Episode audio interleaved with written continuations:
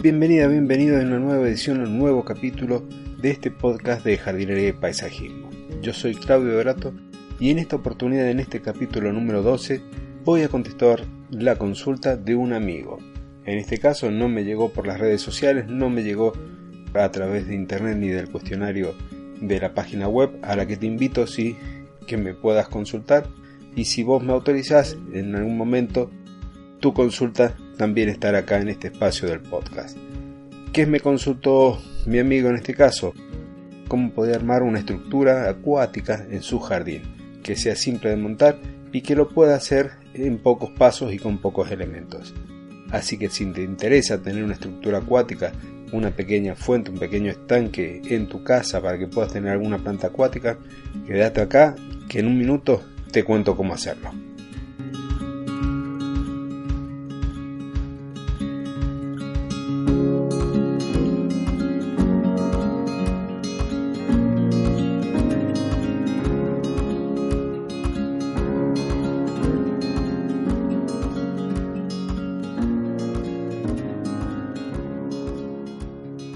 Como a mí nos gusta mucho el agua en el jardín. En el caso de él, el jardín o su patio es un muy pequeño, es de reducidas dimensiones, tiene alrededor de 20-25 metros cuadrados y está embaldosado. Con lo cual las plantas están en contenedores, en macetas, algunas de barro y otras de fibrocemento, armando un jardín muy íntimo, muy verde, pero no está completo. Él tampoco lo siente completo y eso se debe a la falta de un elemento con el agua, a una fuente, a una cascada, a un pequeño estanque que le dé ese, esa nota, ese toque de color, de sonido, que lo va a llevar a un nivel mucho más interesante. Cuando me pregunta cómo puede llevarlo, a ese nivel, cómo puede hacer para incorporar el agua en este jardín este, tan pequeño, tan íntimo, sin necesidad o sin tener que ir a estos negocios a comprar esas fuentes tipo Feng Shui que las encuentra bastante artificiales y sin necesidad de hacer una obra de, de ingeniería o de albañilería importante como podría haber sido una cascada, una pared húmeda donde va a correr el agua para que tenga ese sonido, me pregunta cómo lo puedo hacer invirtiendo poco, casi haciendo un trabajo de bricolaje.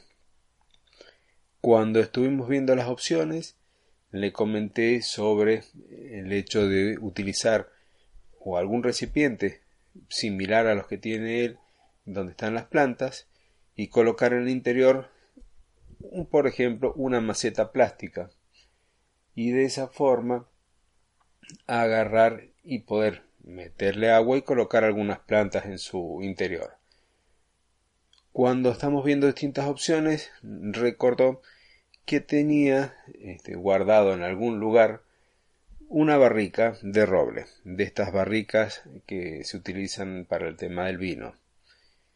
Y si eh, mal no recordaba, ya tenía algún plan para ella, pero estaba como medio en el aire.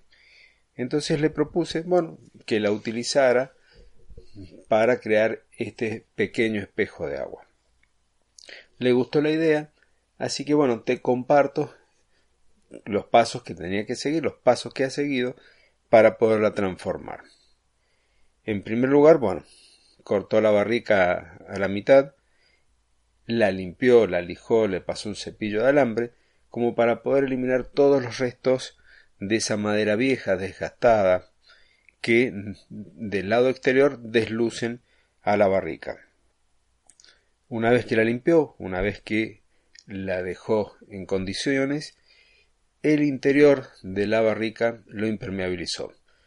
¿Cómo lo puedes impermeabilizar? Bueno, o utilizas pintura asfáltica o podrías también eh, emplear otro tipo de material que vas a agarrar y vas a utilizar para pintarla, para impermeabilizarlo como un betún,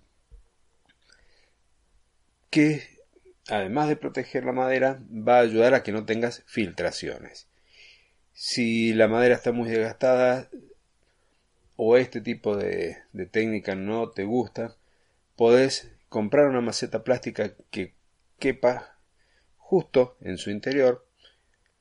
No le abras las perforaciones de drenaje. Si las tienes tendrías que buscar alguna alternativa para sellarlas para que puedan mantener el agua. ¿Qué es lo que vas a hacer posteriormente? Imaginémonos que ya tenés el recipiente preparado para que contengas el agua. Vas a tener que pensar que esa agua tiene que tener una incorporación de oxígeno, de aire, para evitar que se pudra.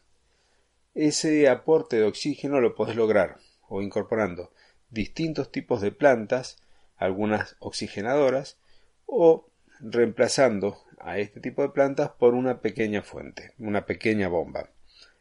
En las tiendas donde podés comprar peces, peceras y demás, existe una gran línea de, de bombas sumergibles, que sería lo ideal en este caso, para que puedas agarrar y brindar ese movimiento de agua o inclusive algunas de estas bombas te permiten generar algunos chorros verticales a modo de lluvia y demás para que puedan hacer ese ruido a una cascada, a una fuente que es tan agradable y ayuda a relajar.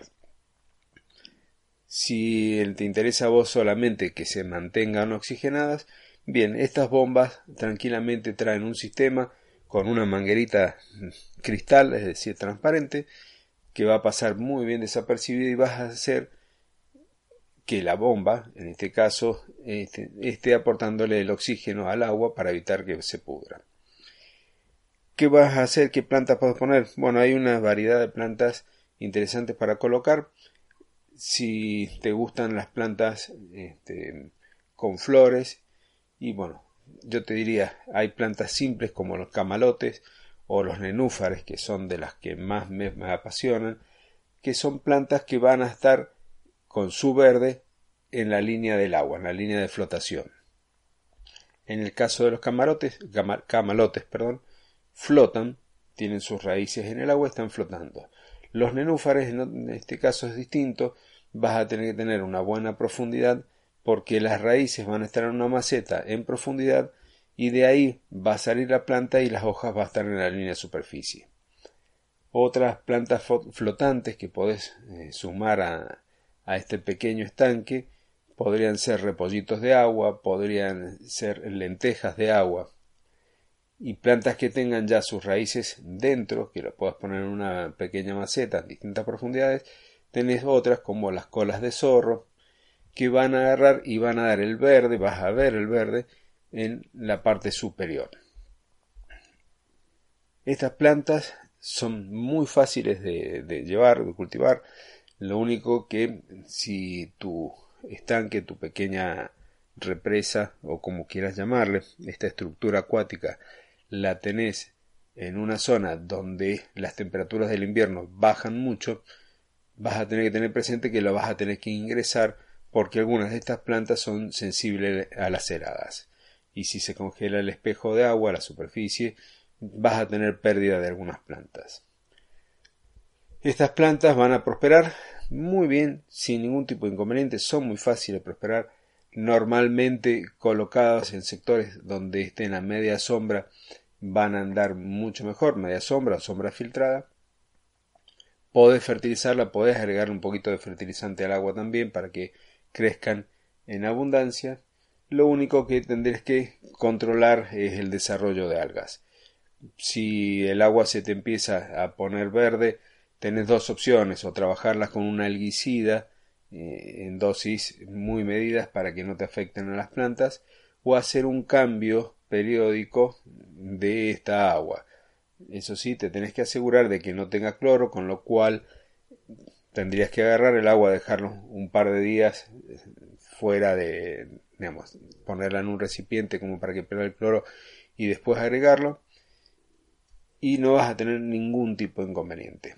Estas plantas, este tipo de arreglos, la verdad que son muy lindos. A mí el ruido del agua a modo de fuente, a modo de cascada en un jardín me encanta. De hecho, en mi casa tengo una pequeña cascada. Así es que te invito a que incorpores el agua en tu jardín.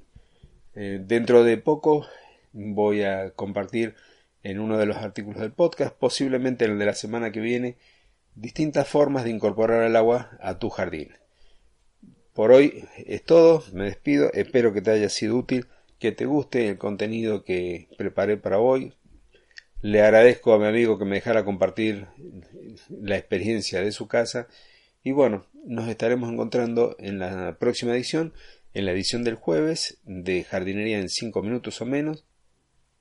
Y por último, no me queda otra cosa que pedirte, si te ha gustado este episodio, compartirlo en las redes sociales, dejame una valoración positiva en la plataforma que me estés escuchando y bueno, cualquier comentario o sugerencia siempre va a ser bienvenido. Si querés que tu pregunta sea la próxima en este espacio, hacémela llegar a través de las redes sociales, hacémela llegar a través del cuestionario de mi página web de claudiodorato.com barra contacto y la tendremos aquí en este espacio. Muchas gracias, nos estamos escuchando, nos estamos encontrando el jueves, si Dios quiere. Hasta luego.